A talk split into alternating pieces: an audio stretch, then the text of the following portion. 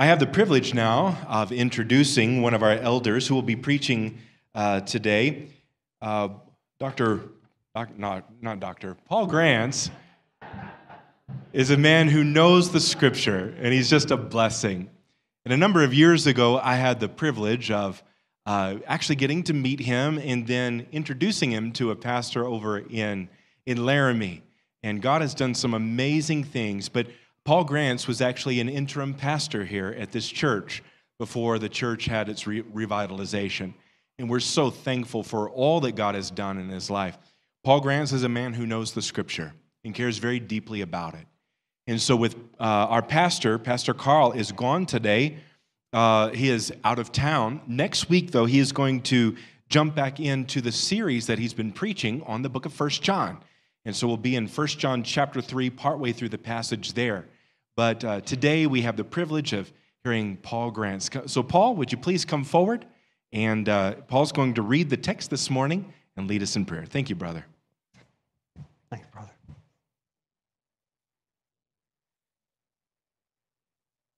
I couldn't believe that neither Nathan nor Troy wanted to read the, the passage. I mean, it's only two chapters.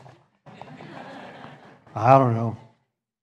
Um, you know, I, I, as I get my notes here, the um, my wife was and daughter came home from the women's retreat yesterday, and um, and uh, they told me they said, you know, we, we said all kinds of stuff about you. Um, I thought about that for a while. And I thought, you know, that uh, I finally came to the conclusion that I should probably, uh, the right thing to do, the Christian thing to do, was to tell all the women at the retreat that um, I love my wife very much. She's a great mother, she's a, a great wife, she's a great grandmother, but she rarely tells the truth. Um, so I just want, I just want you to keep that in mind. Uh, as you think about anything she might have said. It's damage control, honey. Sorry. Um, no, I'm just kidding. Um, the, the women's retreat, it sounded like it went really well. And uh, I was thankful for that, that God kept everybody safe and helped you all have a good time. Uh, I, I just want to start off by reading John chapter 13, verse number 1. Now, before the feast of the Passover, when Jesus knew that his hour was come, that he should depart out of this world unto the Father, having loved his own which were in the world, he loved them unto the end. Let's pray. Father, we thank you for this time that you've given us in your word. What a special time this is, Lord, as they, these men gather together with you uh, before your crucifixion. Lord, we th- we're thankful that we can read about it and, and see what goes on in the upper room. And Lord, I pray that you'll bless us in, as we read through your word. And Lord, as always, help us to learn something from this precious book every time we open it that will better equip us to serve you. It's in Jesus' name we pray. Amen. You know, we're, we're celebrating the Lord's table today as we do the first Sunday of every month. And we talk about it every month, but I thought it might be interesting to see other things that went on in that room that night. Uh, John chapters 13 through 17 cover less than a 24 hour period. Um, and more specifically, chapters 13 and 14 take place in the upper room uh, during the Passover. Um, and so I thought it might be interesting to look and see some of the other things that may have gone on during that time in that room that, that we may not consider. And I wanted to start in, in this verse because this verse sets the key sets the stage, is the key, and sets the stage for the rest of these two chapters. It says that before the feast of the Passover, Jesus realizing that his hour was come. Jesus' hour had finally come. The time had come for our Savior to do what he came to this earth to do. The cross isn't mentioned here per se, but you can see the shadow of the cross across the room as they meet together the significance. Why, why, would, why would 13.1 say this? Well, until now, Jesus' time had not come. If you think back through Jesus' ministry in the book of John and, and referenced in other places, it hadn't come. Jesus was asked to do things, or, they, or, or people hated him and wanted to kill him, But it, it, the Bible tells us that his hour had not yet come. In John chapter 2 and verse number 4, Jesus is talking to his mom. His mom said, Hey, there's no wine at this, at this marriage feast. And Jesus says, Woman, what has that to do with me? Mine hour is not yet come. His hour was not come. He was not there to make himself known to everybody. In John chapter 6, after feeding the 5,000, these people realized, they said, Oh man, this guy's the prophet. This is him. And the Bible says that when Jesus therefore perceived that they would come and take him by force to make him a king, he departed again into a mountain himself alone. He took off, he got out of there. It wasn't his time to be forced into being a king. In John chapter 7, eh, Eh, before the Feast of Tabernacles, Jesus' brothers tell him to make himself known as the Messiah, do it out in public to make it known. In John chapter 7 and verse 6, Jesus says, My time is not yet come. In that very same chapter, in chapter 7 of verse number 30, the Bible says they sought to take him, but no man laid hands on him because his hour was not yet come. It says the same thing in John 7 44. They didn't lay hands on him because it wasn't his time. But now it was his time. His time had come. And Jesus was aware of this. He knew it. Back in one chapter in John chapter 12, in verses 23 and 27, Jesus answered them saying, The hour is come that the Son of Man should be glorified. Down in verse 27, he says, Now is my soul troubled. And what shall I say? Father, save me for this hour? But for this cause came I to this hour. Jesus knew why he was here. He had been sent to earth to pay the price for mankind, and he knew that time was, was now. It was, it was there. But on the eve of the hardest, most agonizing time in Jesus' life, who did he want to spend it with? At the end of uh, verse number one, it says, Having loved his own which were in the world, he loved them to the end. He loved his disciples. He wanted to spend his time with them. They were his own. In John chapter 15 and verse 16, Jesus says, I have chosen you. In John chapter 15 and verse number 19, he says, If you were of the world, the world would love his own. But because ye are not of the world, but uh, ye are not of the world, but I have chosen you out of the world, therefore the world hateth you. Jesus chose these guys. He loved these guys. He wanted to spend time with them. In Luke chapter 22, verse, uh, verse 15, Jesus says, And he said unto them, With desire I have desired to eat this Passover with you before I suffer. He earnestly desired to eat the Passover with these guys. He wanted to spend time with these guys. He knew what was coming and he wanted to be with them, having loved his own. Scripture says he loved his own. These 13 guys, you have to remember, these 13 guys have been together for over three years. They lived together, they walked together, they talked together. Jesus protected them, He watched over them, He provided for them, He encouraged them, He reprimanded them when He needed to, He strengthened them. He, he was with them day and night. Remember, at least four of these guys were fishermen. At, Jesus had to sit around the fire and endure fishermen stories. You know how fishermen are, don't you? I mean, Jesus had to endure those. He was there. He loved these guys. He wanted um, to be with them. And it says there that he loved them to the end. Um, that word end is um, a very important uh, verse, or a very important word. It means termination, the limit.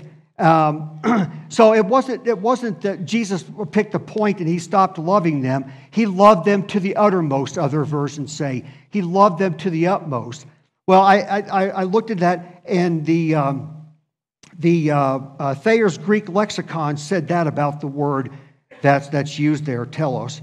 It says in, in Greek writings, it's used always to, end of, uh, to the end of some act or state, but not of the end of a period of time.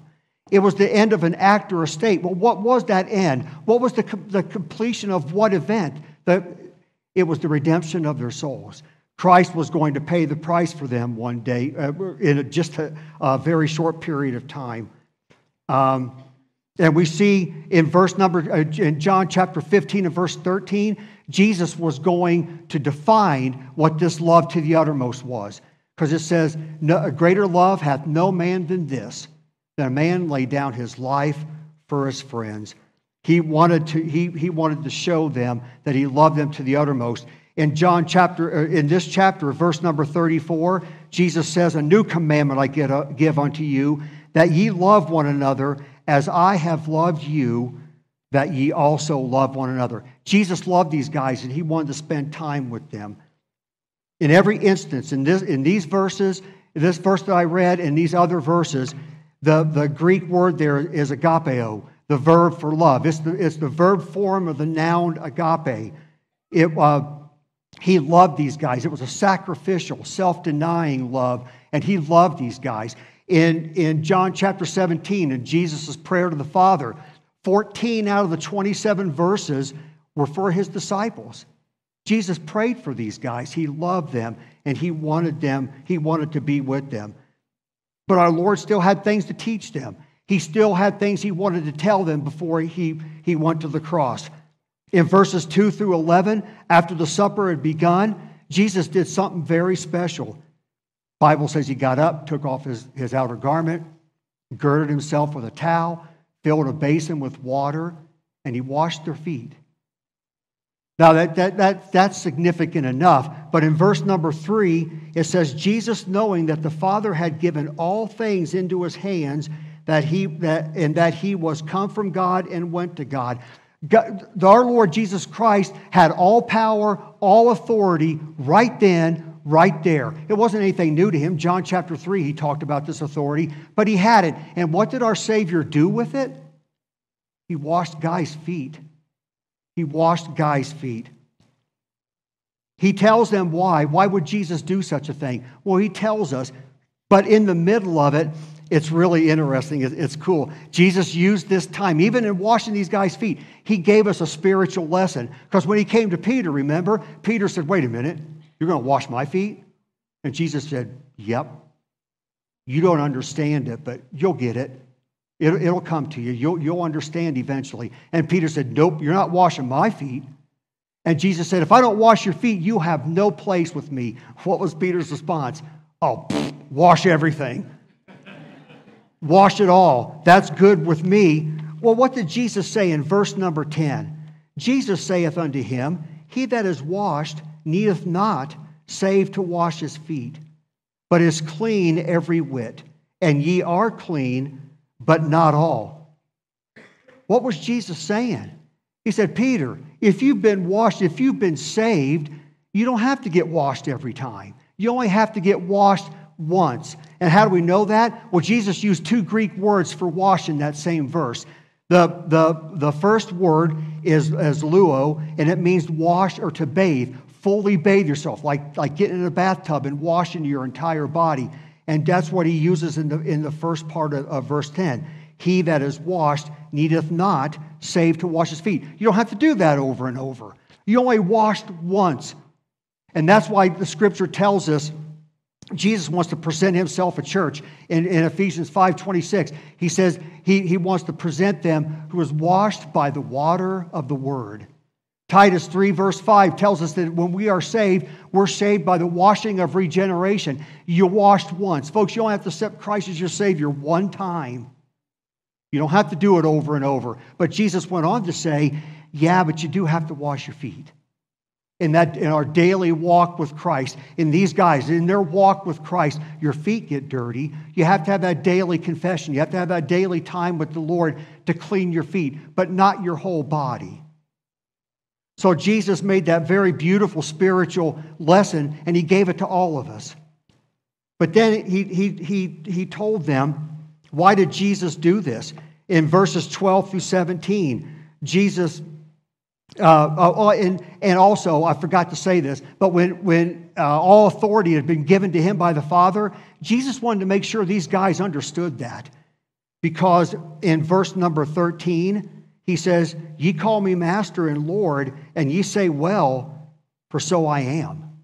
He said, If I am then your Lord and master, and have washed your feet, ye ought to uh, wash one another's feet.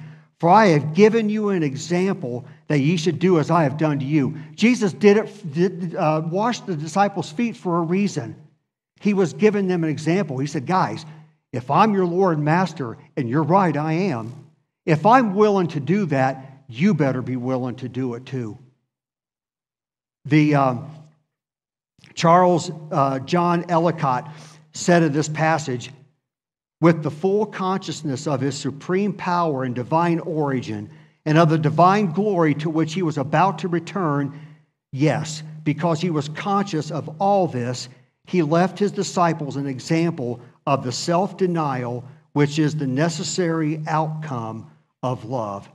He wanted to show them that agape love that we just talked about. That's what agape love is all about. It's sacrificial, self-denying love.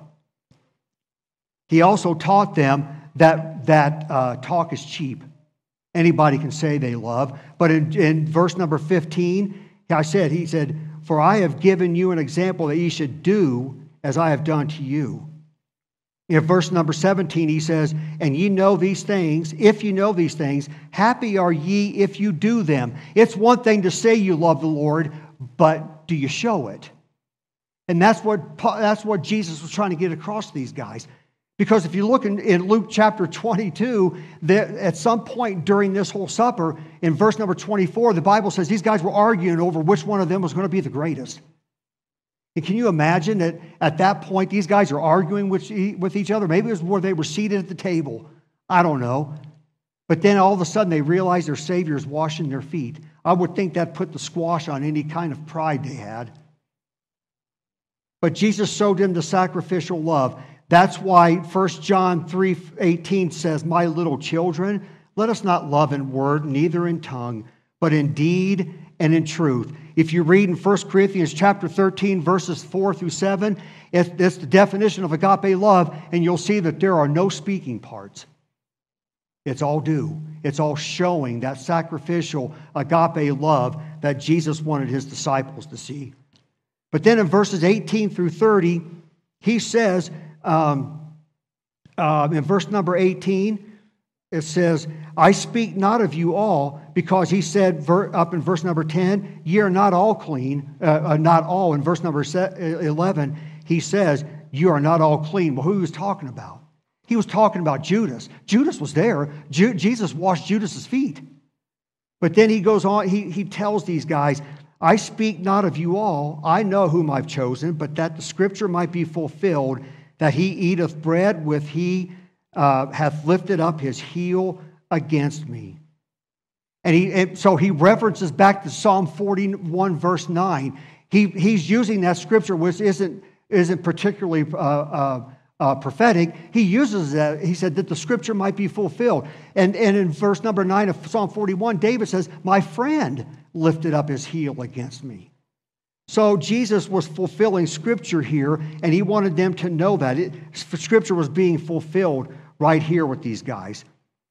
Um, in verse number 21, Jesus, when Jesus had thus said, he was troubled in spirit and testified, saying, Verily, verily, I say unto you, that one of you shall betray me. Jesus, Jesus was troubled in his spirit about Judas's betrayal. Why? Because he loved Judas. He'd been with Judas for three years. Judas was his friend. And when Jesus said that, if you, if you read through that passage, the, the other disciples want to know who it is. So Peter looks over because John, the Bible says John's sitting right next to Jesus. The one whom Jesus loved has his head on, his, on Jesus' chest. And Peter looks over at John and goes, Hey, ask him who it is. So Jesus goes, I mean, John goes, uh, Lord, who is it? And Jesus um, tells him, he says in verse number 26, He it is to whom I shall give a sop when I have dipped it. So he tells them that Jesus, that he said, he told John. He just told John. He was sitting there right next to him. And he tells him um, that it's the guy that I dip my bread into the sauce and hand it to. And the Bible tells us that in verse 27 that as soon as Jesus does, uh, does that, Satan enters Judas and he takes off. Now, why? Well, Judas, uh, Judas looked in Jesus' face and, re, and refused what Jesus was doing. The sop was given to one out of, out of a sign of honor, out of a sign of friendship and love. One commentator likened it to somebody toasting somebody at a party. Well, that's what Jesus was doing. But, but Judas rejected it. And as soon as he did, Satan entered his heart and he left. And Jesus tells him in verse 27 that thou doest, do quickly, get it done, hurry up, do what you got to do. So Jesus realizes what's being done, um, and he knew that everything was in motion. Everything was in motion now, leading to the cross. But what happens? The next two verses, five times, five times in the next two verses, in verses um, 20, 31 and 32, as soon as, Jesus, as, soon as uh, Judas took off, uh, in verse number 30, Jesus says, Therefore, when he was gone out, Jesus said, Now is the Son of Man glorified, and God is glorified in him. If God be glorified in him, uh, uh, uh God shall also glorify him in himself and shall straightway glorify him.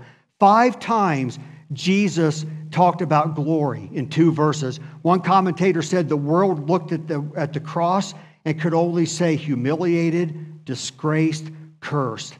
Jesus looked at the cross and knowing what be, would be accomplished at it, could truthfully say glorified. Folks, we need to remember our Lord Jesus Christ didn't go to the cross as a victim. He went to the cross as a victor. He already was victorious and he knew it. He knew that the price was going to be paid once and for all. This is why he came to earth. Luke 19:10, Mark 10:45. Jesus says, Luke 19:10, for the, uh, the, for the Son of Man has come to seek and to save that which is lost. In Mark 10:45, he says, for, the, for even the Son of Man came not to be, to, min, to be ministered to, but to minister and give his life a ransom for many. Christ knew why he was here, and this was his time. It was time for him to pay the price for us. And if you read Luke, uh, uh John 6, 37 through 40 and Acts 2, 23, we find out that it was God's will too. God the Father wanted this done because he loved us and he knew we were in a pickle. We were in straits, uh, uh, uh narrow straits, and we couldn't uh, pay ourselves out. We couldn't pay the price. So he sent his son to do it. This was God's will. In verse 33, Jesus says, Little children, yet a little while I am with you. Ye shall seek me. And as I said unto the Jews, Whither I go, ye cannot come. So now I say to you. I said that for two reasons. One, Jesus tells his disciples he's taken off. And he says, just like I told the Jews, and you can see that in John 7:34 and John 8:21, Jesus told the Jews, "Where I'm going, you can't go." Well, he tells his disciples the same thing. But he calls them little children. Now, if you've been paying attention as we've been going through First John, John says that a lot. It's, it, it's a term of endearment. It's the only time this phrase is used in, used in the Gospels. And Jesus said it to these guys. He loved these guys. John uses it nine times in First John. It's a, it's, a, it's, a, it's a word, it's a phrase that, that shows loving care, care and concern. It's a word of tender intimacy. It's just like a father talking to his kids. He loved these guys, and he wanted to make sure he knew that they, that they knew that. Earlier in this message, I, we read uh, verse 34. But why would Jesus say that? A new commandment I give you, that you love one another as I have loved you. Well, in verse number 35, one of the key verses, folks, there are ways that the, that the world can tell we're Christians. It's not by loving them. Should we love the world? Sure. It's not by loving the church. We love the church. Sure. I mean, the building, we love this place. We love other people. We're supposed to love our neighbors as ourselves, but Jesus narrows it down. In verse 35, he says, By this shall all men know that you are my disciples if you have love one for another. Folks, that's a telltale sign of a Christian when we show love to each other. Should it surprise us then if we see so much division in the church today, don't you think Satan would want to go directly against this verse and stick it in our ear and make everybody fight and cause division? Of course he would. I've told my Sunday school class uh, Satan would rather cause division in a church than open a new brewery.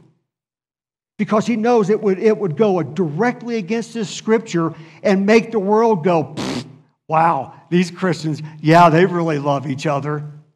That's really good. But that's exactly what he wanted us to do. In Proverbs 6, 16 through 19, the Bible says, There are six things that the Lord hates, yea, seven are an abomination to him. You know what the last one is? He that sow a discord among his brethren. God hates that. Why? We're supposed that's the way we show the world who we are. Because Jesus said in verse 34, I love you. Now you love you love each other. And when you love each other, you'll show the whole world to whom you belong. You belong to me. At the end of the chapter, in verses 36 through 38, good old Peter, he doesn't, he just doesn't quite get this because he says, you know, well, Lord, in verse 36, whether, uh, he said, why did you say, whither I go, thou canst not follow me now, but thou shalt follow me afterwards? Uh, Jesus, uh, Peter said, Lord, I will go, I, I want to go with you. I'll lay down my life for you. What was Jesus' response? Really? Really? That's what he says in verse 38 and in his way. Wilt thou lay down thy life for my sake? Really, Peter? We know, I think Peter was sincere. Just a few chapters from now, in John 18, verse 10, he cuts off Malchus's ear. You know, J. Vernon McGee said that's why Peter was a fisherman and not a swordsman. He missed Malchus's head and got his ear. I always liked that.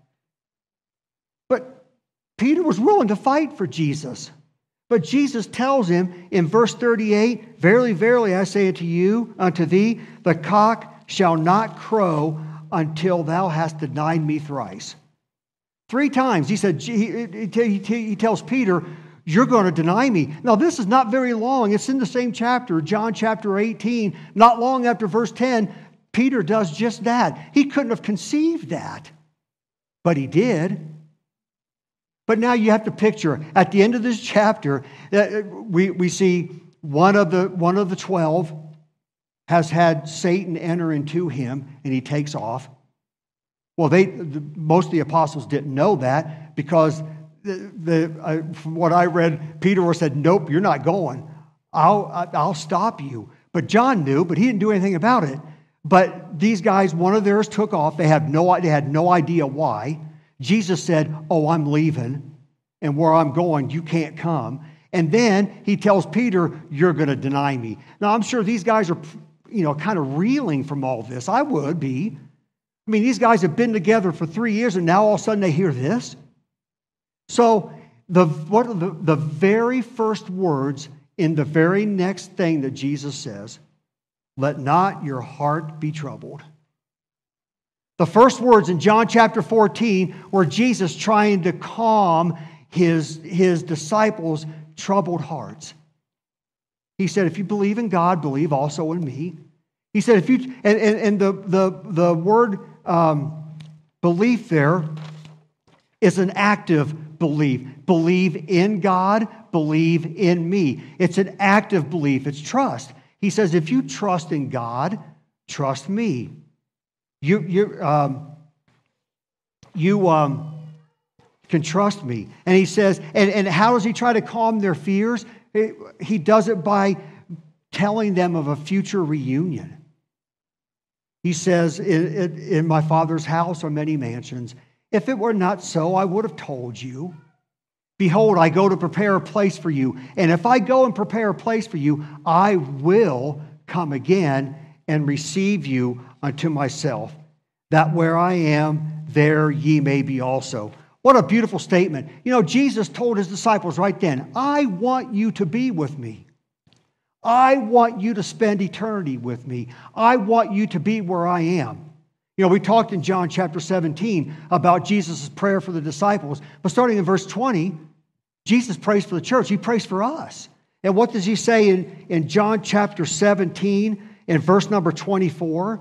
He says, Father, I will that they also, whom thou hast given me, be with me where I am, that they may behold my glory which thou hast given me. For thou lovest me before the foundation of the world. Jesus was telling his father, he said, Father, I want them to be with me. I want them to see me in all my glory. Folks, you know Jesus Christ wants to live eternity with you? He wants you to be with him. That's why he came. That's why he came to pay the price for us on, on the cross. He wants us to trust in him, and he wants us to live forever with him. He, he went to prepare a place for us, and he's trying to calm his, his disciples' uh, hearts by telling them this. In verse number four, he says, And whither I go, you know, and the way you know. Now, wait a minute. Jesus just told these guys, I'm going and you can't go. You, you can't go. But now he says, um, You know where I'm going, and you know the way to, to, to get there. Well, good old Thomas. I think we all owe, uh, owe Thomas uh, uh, uh, thanks when we see him. Say, hey, Thomas, thanks for clearing this up for us. Because Thomas, in the very next verse, Thomas says, well, wait a minute. We don't know where you're going. And how do we know the way? Thanks, Thomas. Because we get one of the greatest verses in Scripture. Jesus said, I am the way, the truth, and the life. No man cometh unto the Father but by me. He's sitting up there in this upper room at the table telling these guys this.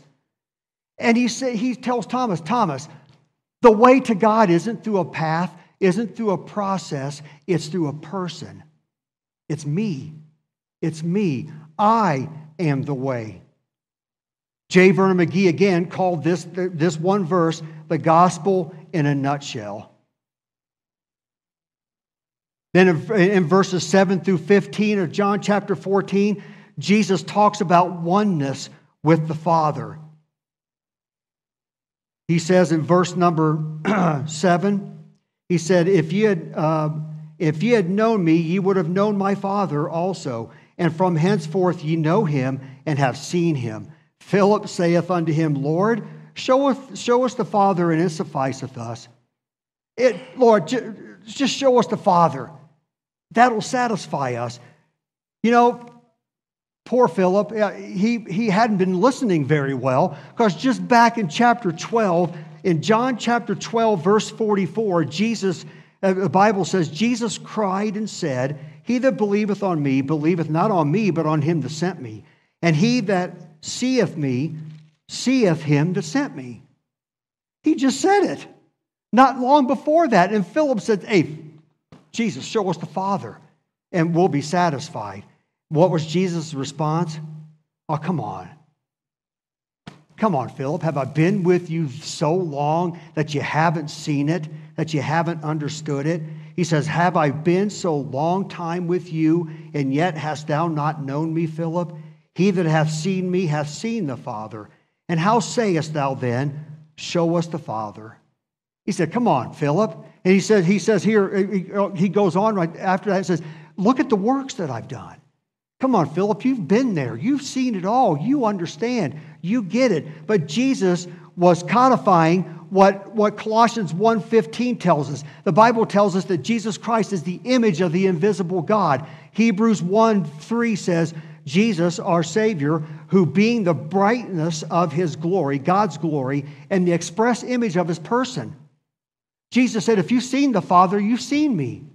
Just a few chapters before this, in John chapter 10, verse 30, Jesus said, I and my Father are one.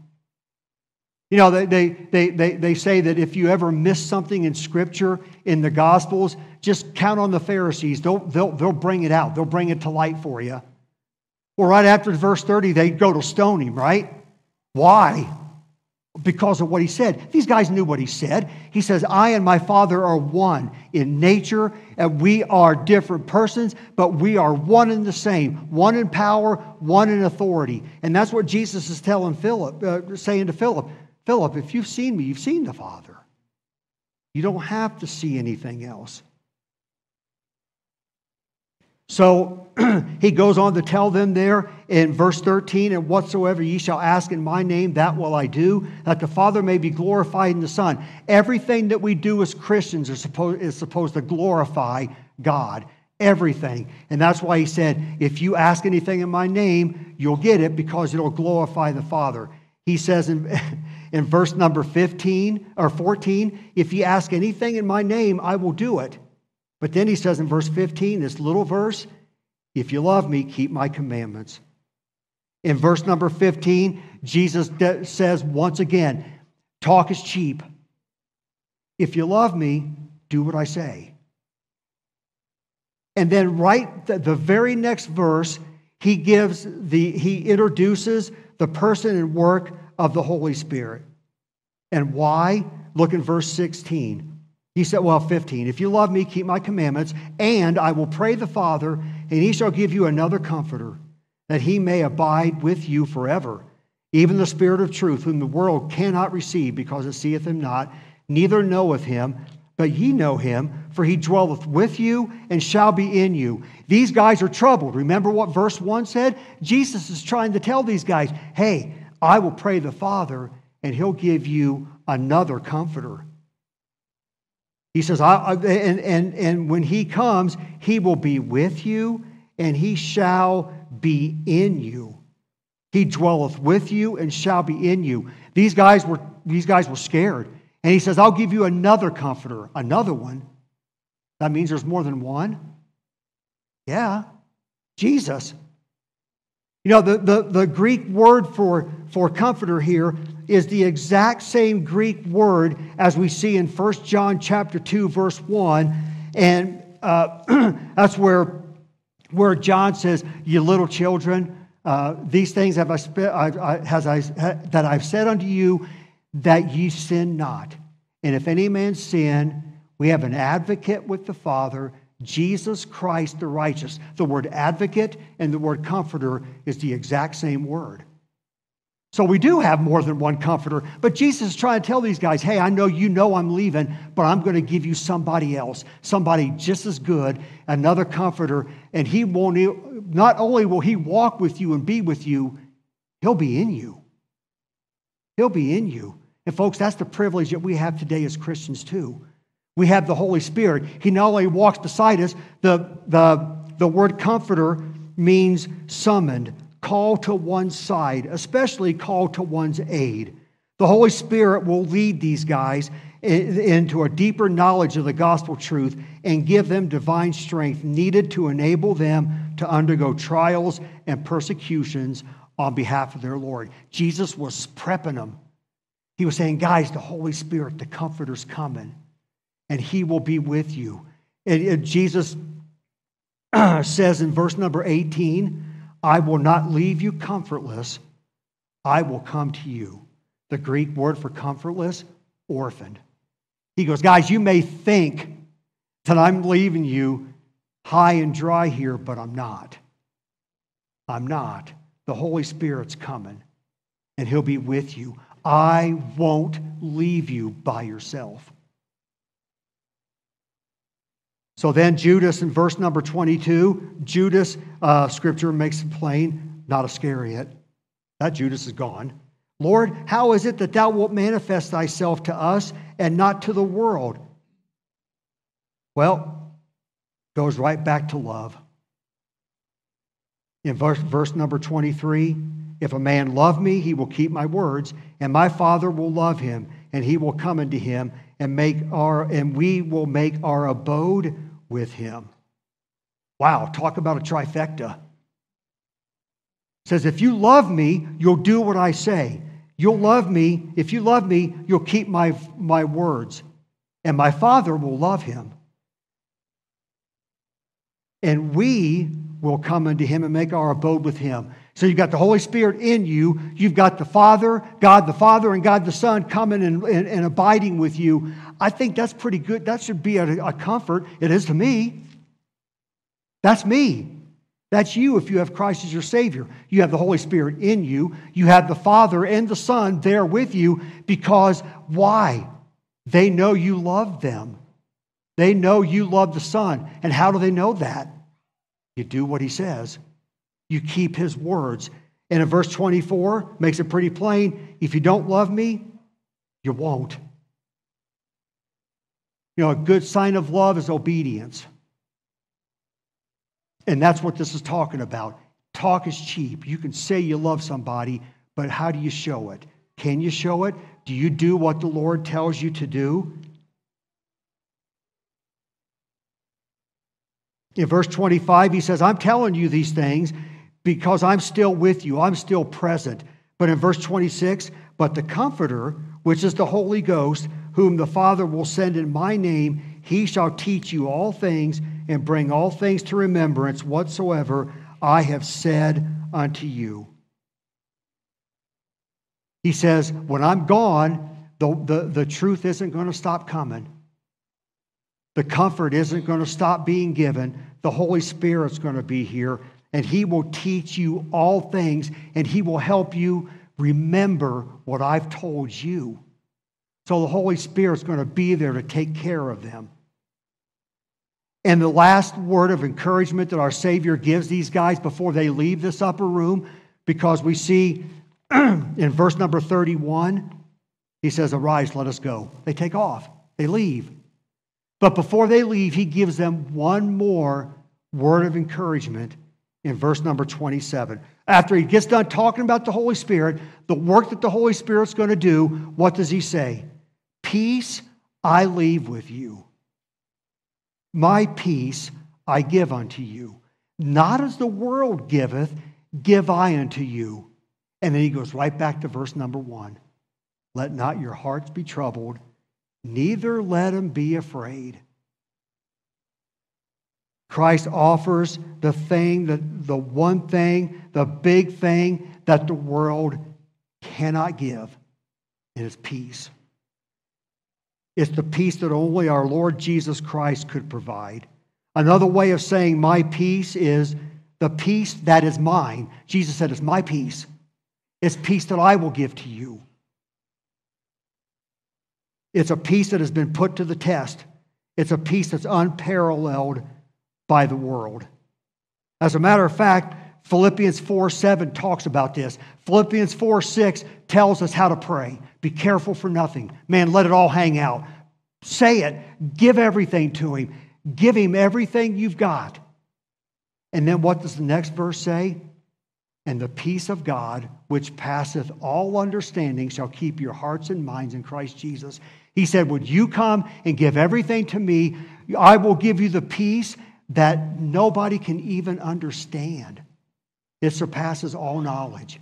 It's the peace that I will give you. It's the peace of God.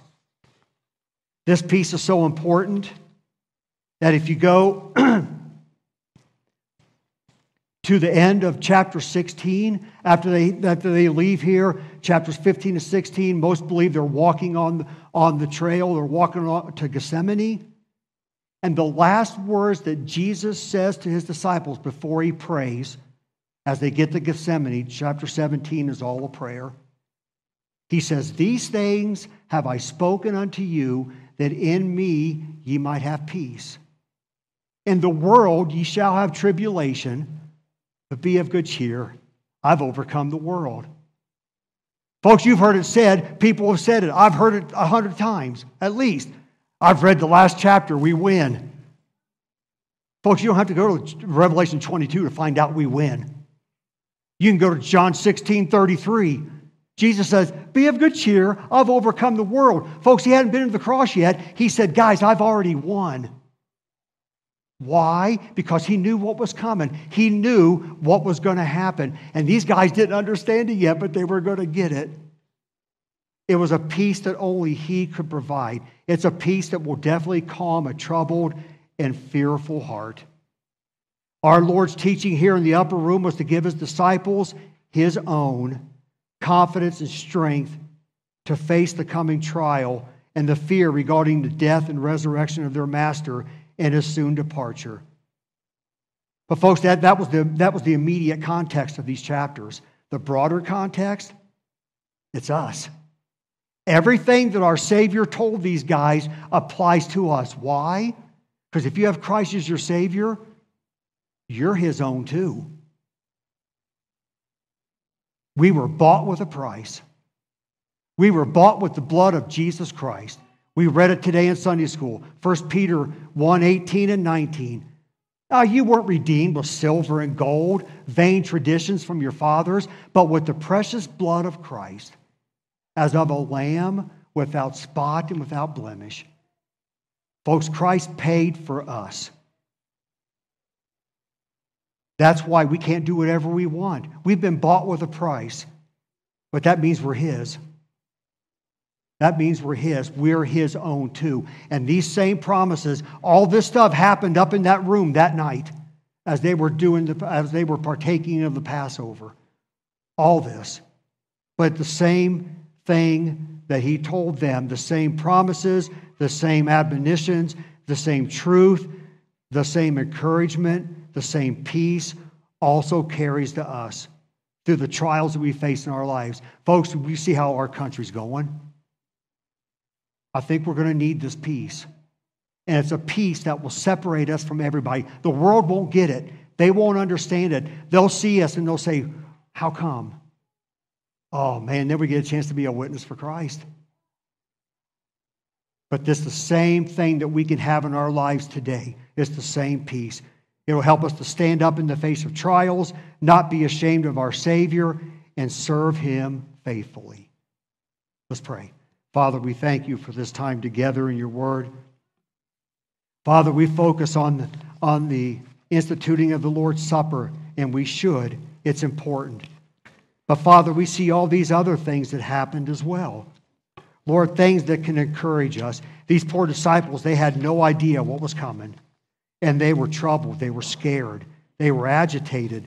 They were angry. They were confused. And Lord, there are times in our lives when we're the same. But Lord, you, give us, you gave us these things in these two chapters to help calm our troubled hearts too. You gave us these things, Lord, to strengthen us and encourage us to stand